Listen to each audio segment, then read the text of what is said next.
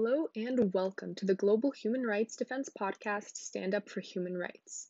Every episode of this series will feature a unique guest who will share their experiences and expertise pertaining to the human rights topic of their choice, so no two episodes will ever be the same. I'm your host, Marina Krivonosova, and I'm excited to be here today with Corinne von Krenner. Corinne von Krenner has spent her life traveling and living around the world since she was knee high to a cricket. As an AP trained correspondent and human rights legal advocate, she focuses on bringing new perspectives to tough issues. In 2008, she challenged the Hague Convention on Kidnapping and introduced new protection protocols for women and children fleeing domestic violence across borders. Corinne is currently writing a book, Collateral Damage, based on her experiences as a journalist and fugitive. She has been recently featured in Voice magazine, Access to Justice, and nominated for the Athena Award. In 2017, she co founded Business of Diversity event as a platform for diversity communications in the business world. Corinne is a freelance journalist, photographer, and currently founder of Project Ask.org, a platform for social change through the medium of art that was inspired by her travels during the 2020 pandemic. Welcome, Corinne. It's great to have you here. And can you maybe tell our audience a little more about the topics we'll be tackling today?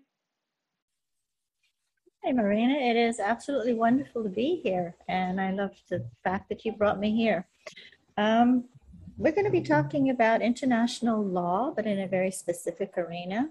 That's the Hague Convention on Kidnapping, which is, again, it's a very specified area when we talk about international law. It does cross into human trafficking because of the things that happen with, within that arena. And obviously, domestic violence is a huge one. So all these are very women, child-centered issues, but there are men involved in it. I'll say that from the very beginning. Less, but there are some.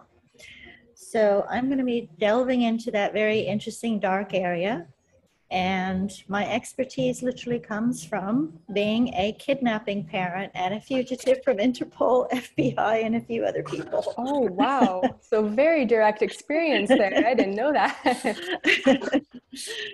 um, I started out as a journalist in the Middle East, worked for ANSA, AP, and a few other organizations. I was a war correspondent.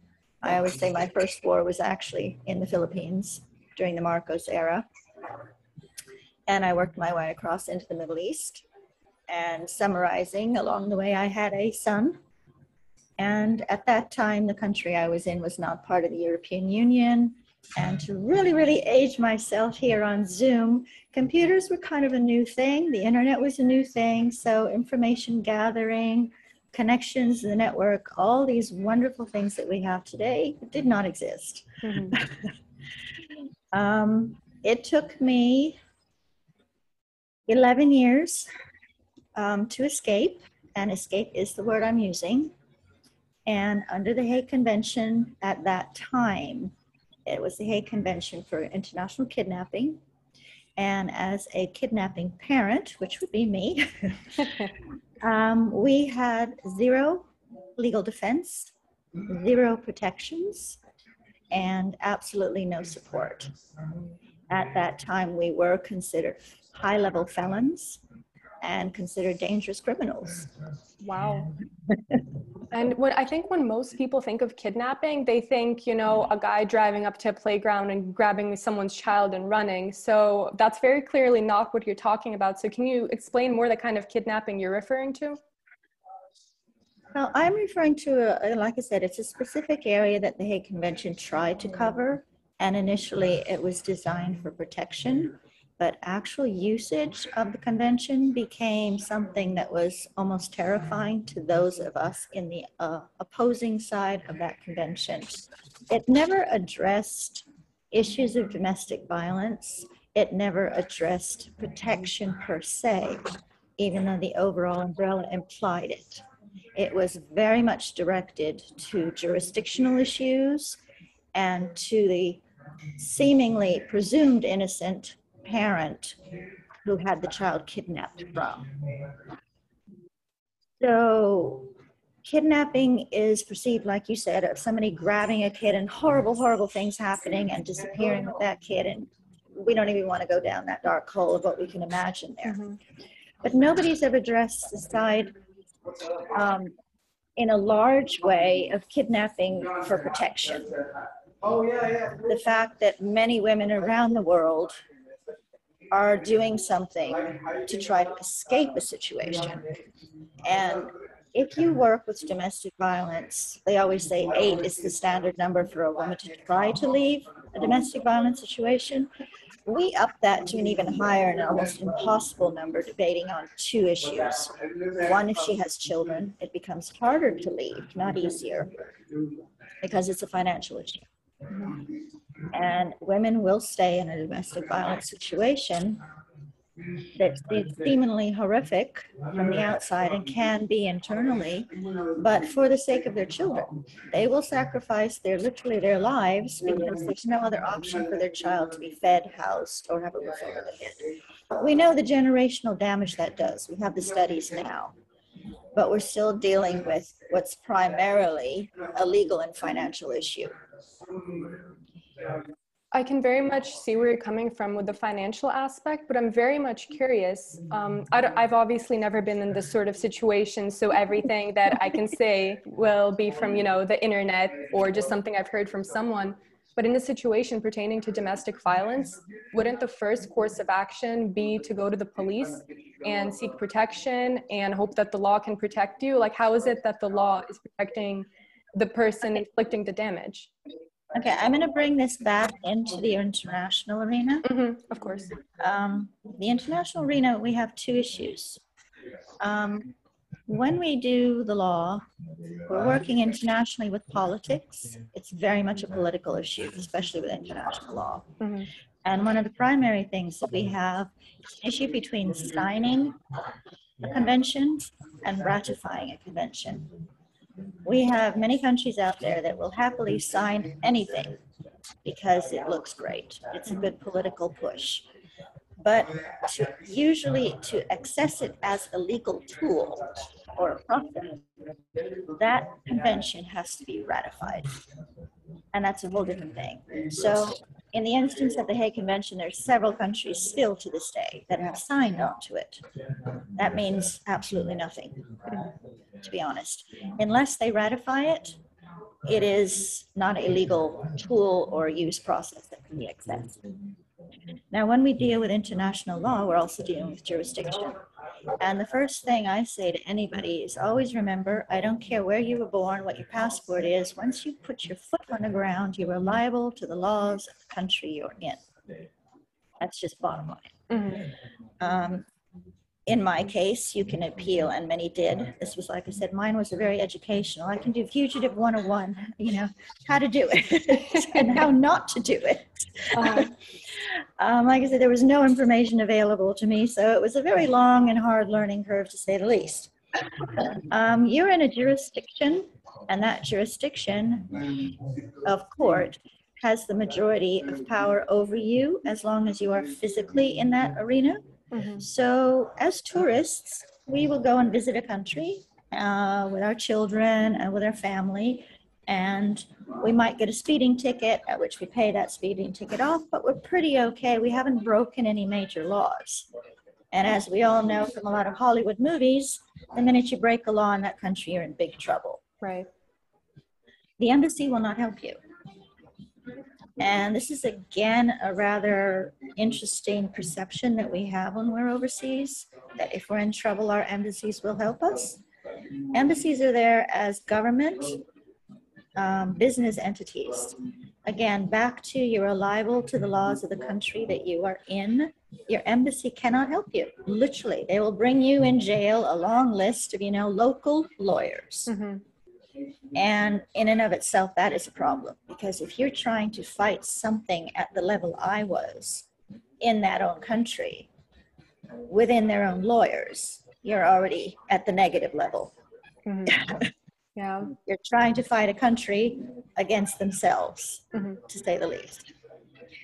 Um, so again, signing and ratifying is a huge thing. The other thing that happens um, in international law is a parent will have custody, full-blown custody, paperwork issues in their own country. And something happens and they end up in the other country. So we're talking international kidnapping and international custody right now. Unless there's a mirror order written in the other country, the partner country, And unless that country has a legal process to support that, you can have all the custody orders you want. And if that child is kidnapped from one country to the other country without a mirror court order written in their courts, you basically don't have a custody order. You're back to law of the land. So in my particular case, um, I kidnapped, as my son says, you kidnapped me two twice, mom. And I'm like, yeah, okay, I keep forgetting about that one. um, the issue that I had was to first fight within the country I was in. Mm-hmm. That is what took me so long. Literally, yes, I did kidnap my son twice, and that's a complicated story. The first time was to Ireland, and that was a fan- actually a fantastic experience. and we were recaptured, and it took me another five years to escape again. Oh wow! And you were separated at the time, you and your son. We were separated when I was returned. Yeah. Okay. Um, most under again under the Hague Convention, old convention, there was a ninety percent kill rate of women that were returned to countries. Oh wow. The children were okay, but there was a ninety percent kill rate. Wow. Um, so where was I? Okay, so um, at that time, I had to fight within the local court system to get custody of my son. Um, that took me approximately five or six years and was my beginning education in law. Oh man, in five years you could just become a full-blown lawyer at that point. And it was my primary education into the Hague Convention. Uh-huh. Because in that process, the Hague Convention terrified me. It was understand. actually something that was locking me down and that was being used against me. Mm-hmm. And uh, people say, Why did you study the law and why do you like it? And I'm like, Well, I studied to find every loophole I could to survive. And the Hague Convention became not my um, shall we say, savior or saint, something to look forward to, it became my absolute adversary. Mm-hmm. And I just combed through it like, you know, literally every word was against me. And the reason for that is because one, I did not have custody. Two, domestic violence was never included in the Hague Convention. And three, I was liable to the laws of the land of the country that I was in. It was a jurisdictional issue. Under the old Hague Convention, where if you escaped or were ki- kidnapped your son, child, and at that point you were a legal fugitive, you were an international fugitive, depending on which country you were in. So you you had the whole system against you. You were a kidnapper. And under that definition, the Hague Convention would come through the country representatives um, and forcibly take you and the child and return them to the country you had escaped. And this is regardless of citizenship. So again, there was this terrifying little area where that even as a citizen of another country, returning to your home country your home country would forcibly return you to the country you had escaped from. Despite the fact that, you know, it's like a domestic violence issue, there's actual human rights infringements left and right, that's all just completely ignored. Just At that time, that didn't exist. Okay. These were the changes that have been made since mm-hmm. based on my case. Okay, I see. Um, so when I was doing this, there were no protections. Wow. There were six basic defenses that were tried to be used, but they were almost impossible to defend and almost possible to do evidence. Mm-hmm. So again, citizenship, law of the land, jurisdiction are even today huge issues in international law. And many people feel that because being citizens of another country, that they have some sort of a magical protection. I want to say that that ain't that just no, toss that one out the window. and in certain cases of international law, returning to your home country will not protect you either. And in kidnapping, this becomes very important. Mm-hmm. Wow. I've, I've saying wow so many times, but I'm honestly just processing this because, again, in my mind, like human rights is this big component of law and international law, at the very least it should be. So I can't imagine a situation where someone's being mistreated like that, where a mother and her child, the father and his child are trying to flee and the country just doesn't care they're just focusing on you know this is what's on paper it doesn't matter what your rights are just as a human we're focusing on what's on paper nothing else matters we're focusing on jurisdiction mm-hmm. and therein lies the biggest problem with international law mm-hmm. Now what i did with my case is like i said i combed through the hague convention as my biggest adversary and i came upon an issue and I'm also, as you know, a journalist and a writer, so that was possibly helpful, of something called habitual residence. And I pinned my entire hopes and case on those two words. And the reason for that is at that time, there was no definition for it. In the law, there's a definition for each separate word hence all these battles that go over legalese. Mm-hmm. Because if you change the context, you change the meaning. Now, habitual residence in and of itself was such a gray area that nobody could define it at that time. Mm-hmm. And it was defined as the place where the child had spent the most time of their life, which again made it a very big negative for people in my situation, parents in my situation. Um, my son ended up in the country from age eight months we were going on a holiday. it became a very long holiday. um, when I fled the second time um, to the United States as a citizen of the United States, and my son is also a citizen of the United mm-hmm. States. When we fled there in 2002 or 2001, the case became public in 2002. What I was looking for under habitual residence when I challenged it in United States federal courts was under the proof. And to this day, mine remains the most um, documented case of kidnapping today. And again, that's because as a journalist, I made sure everything was documented. Just quite interesting events, shall we say. Car bombs going off on me, all sorts of wonderful things oh, happen. wow. Okay. So you really endured everything you possibly could going through this situation. Yeah, the first time I went to the police, again, it's mm-hmm. a matter of changing your, mm-hmm. your perspectives. The first time I went to the police after an incident, the police basically clarified very clearly that I had no rights oh. and that, you know, they weren't going to do anything. Was this so in the US? no, this was where I had escaped from. Oh, okay, I see. So yeah, that was that was an education in and of itself. Mm-hmm. Again, of different ways of doing things, different cultural attitudes. But under the habitual residence, I had 12 years of documentation behind me. When we fled, we had two suitcases. One that had the boys' clothes and some toys in it, and another suitcase full of documents. Hmm. Yeah. And I got some of those documents in a little bit of a shady way, but that's Fugitive 101. I understood as much.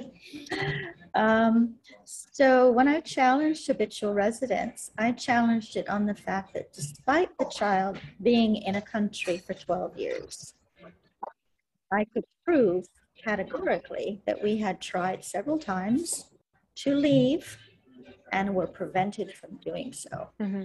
In other words, I could prove that under the Hague Convention umbrella of habitual residence, that despite the child being in a particular place for the majority period of his life, it was not by choice. Mm-hmm. And to me, this is a foundational issue in everything I do the ability to have a choice. And this is what I challenged under the Hague Convention. We did not have a choice to leave. I could have left, yes, if I had left my child behind. That is what I was offered.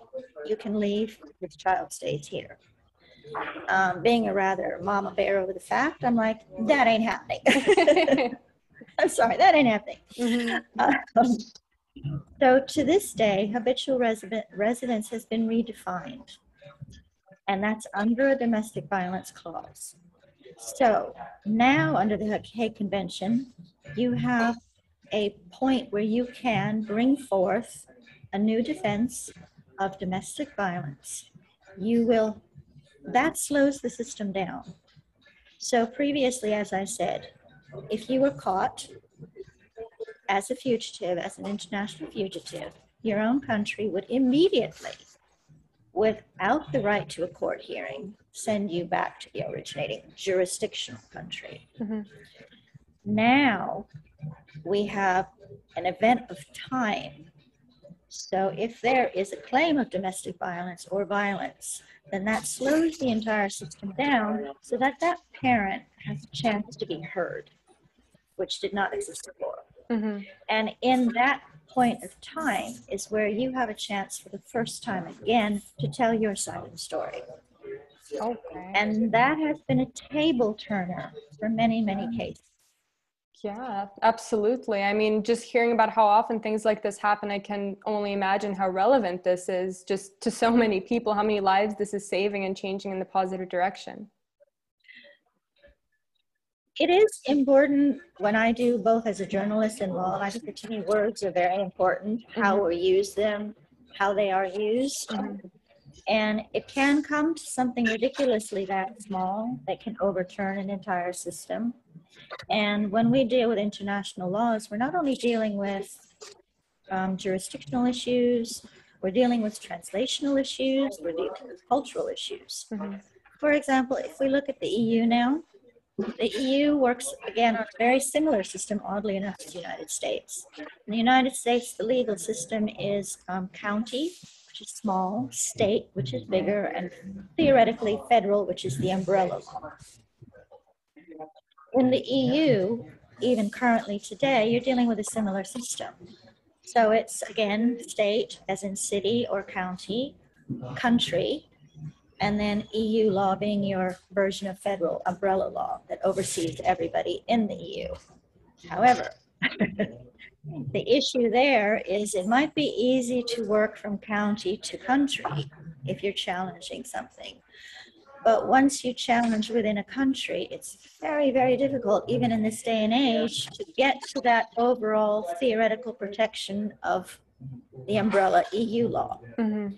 So a lot of these cases, again, what's happening in human trafficking cases, in domestic violence cases, in kidnapping cases, Mhm. is they're so stuck in the mud of the country law that the EU never hears about them. The only time the EU is going to hear about them is if, in this case, there's a kidnapping, in which case suddenly the EU jumps all over you Mhm. because it's an international case. You really So- have to get it to that extreme level for them to You still like- do. Unfortunately, like, I mean, as you know, in the EU, it's Mhm. very, takes years for a case to get heard in the European courts. Yeah. It takes almost a generation sometimes for a case to actually go to the European Human Rights court, uh, level to be heard. And in that space of time, you're losing all these other cases, literally losing them. Mhm. And if you take it to the next level of extremity, you're losing lives. Yeah. Do you think there's the sorry? No, you I was going to say, do you think there's any chance for improvement in this case? Do you think there's anything that can ever be done to really standardize it to speed up the process? Because you know, in the US you have like the right to quick and speedy trial and everything, but do you think we'll ever have that in like in real time in the EU or anywhere for that matter? I think it's possible. I think it's just a matter of having these hard conversations. Mhm. Um, it's taken me a few years to start talking about it again as in a personal issue. I've spent many years talking about it as a speaker in international law, but to bring my personal case forward has been difficult for a long time to talk about it. Um, it still causes me to shake a little. it was, yeah, there's some funny parts to the story and there's some rather, you know, terrifying parts to the story. But I believe in speaking now that if we talk about these things, we can cause a much quicker change than it took me to do in my time. The internet, networking, people like you reaching out and talking about difficult subjects bring this to the forefront of change and social impact. We are in this amazing period of time now when we can talk to each other around the world like we're doing now, we can talk about difficult things that we couldn't talk about a few years ago. A movement of being transparent about yourself, being truthful about these things in a public arena, not having to separate your professional from your personal. This is huge. And I see this as a massive change maker for social human rights, social impact, and all of these things because we can talk about it now.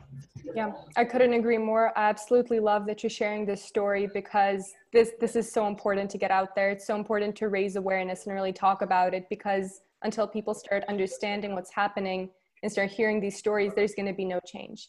Because again, I'm, I'm hearing something like this for the first time, and I've studied these topics extensively. I've talked to people in the government, but I've never heard the, the perspective of, of someone like you who's really experienced it firsthand and I'm sure all the listeners here are feeling the same way. So thank you, and everybody should be able to share stories like this and just raise awareness. It's great. Like I said, I still get a case by case um, things that come out of the blue, mm-hmm. and it makes me a little sad because um, we set up Seattle Access to Justice many years ago. We set up a system there that has created protections um, under domestic violence. You will now see stickers and things that say, you know, referring directly to kidnapping parents for help. When I did it, there was no such thing. Um, even domestic shelters wouldn't protect us. We had to hide from the domestic shelters. That's how bad it was. Mm-hmm. Um, so these things are now out there as information, uh, support systems, and that's awesome. And now with like I said, with our new international tech world, this is even more so. People can reach out to each other, they can talk to each other. It isn't somebody trying somewhere lost on their very own trying to figure it out anymore. Yeah. So that is huge. No, that's absolutely great. And I'm very happy to be a part of that. And I'm very happy to be living at the point in time where I'm currently living to see that change happen because it's just absolutely wonderful but obviously we have a lot of work to do. So one step at a time. And I think we're all doing it. We can do it. It's awesome. Exactly, exactly. And another thing I wanted to ask you, because you mentioned this, um, art as a place to open communications and initiate social change. Could you tell me more what you mean about that? Because I'm super intrigued. Oh, Project Ask. Yes. okay. I started Project Ask when I decided to travel through the pandemic. And at that time, I was in Portland, Oregon and it was the world suddenly knew about Portland, Oregon due to the protests that were mm-hmm. happening every night and across the US. So I decided to start driving literally by myself across the US and see what was really happening out there, which is what gave birth to Project Ask. I discovered there across the US and across the world, it's a difficult time. We're in a pandemic. It's frightening on a lot of levels. We're in an environmental crisis. We have got so much out there to worry about and people don't talk to each other. And I'm a communicator, at least in writing. I like to do that. And it was breaking my heart, literally, to see families falling apart over pandemic issues, over political issues. And it was like the only place I saw people able to talk to each other was around the field of art. So if you're standing in front of a beautiful sculpture or a painting or you're listening to music, suddenly people that wouldn't talk to each other are having the most amazing conversations. And they're not just conversations about that piece of art, they go into everything else. How does it make you feel? And how it refers to current events. And suddenly I thought, well, if art can do that just as I look at it, what if we used it as a tool around the world to communicate on difficult subjects and support the artists who are putting that art forward. And that's where Project Ask came from. What's your powerful question? Okay, that's that's really nice. I actually never thought about it that way. I mean, I love art, but I, I understand how it's a uniter, but I don't know. I just never looked at it from that perspective. That's very true. Even people who, you know, I disagree with, people who I otherwise might not really get along with, I'm sure that if we just found ourselves in an art museum, there's definitely something we could talk about and keep it neutral and keep it positive. That's great. Thank you for joining me today on Stand Up for Human Rights, Corinne. It was a pleasure speaking with you. If anyone listening to this would like to learn more about my guest today, Corinne von Krenner, please don't hesitate to connect with her with the help of the information provided in, in this episode's description. And if you're passionate about and interested in human rights, and if you think you have what it takes to be our next guest speaker on Stand Up for Human Rights, please send me an email or reach out to me on LinkedIn. My name is Marina Krivonosova, and I'd like to thank you once more for tuning in to this episode of Stand Up for Human Rights. Until next time.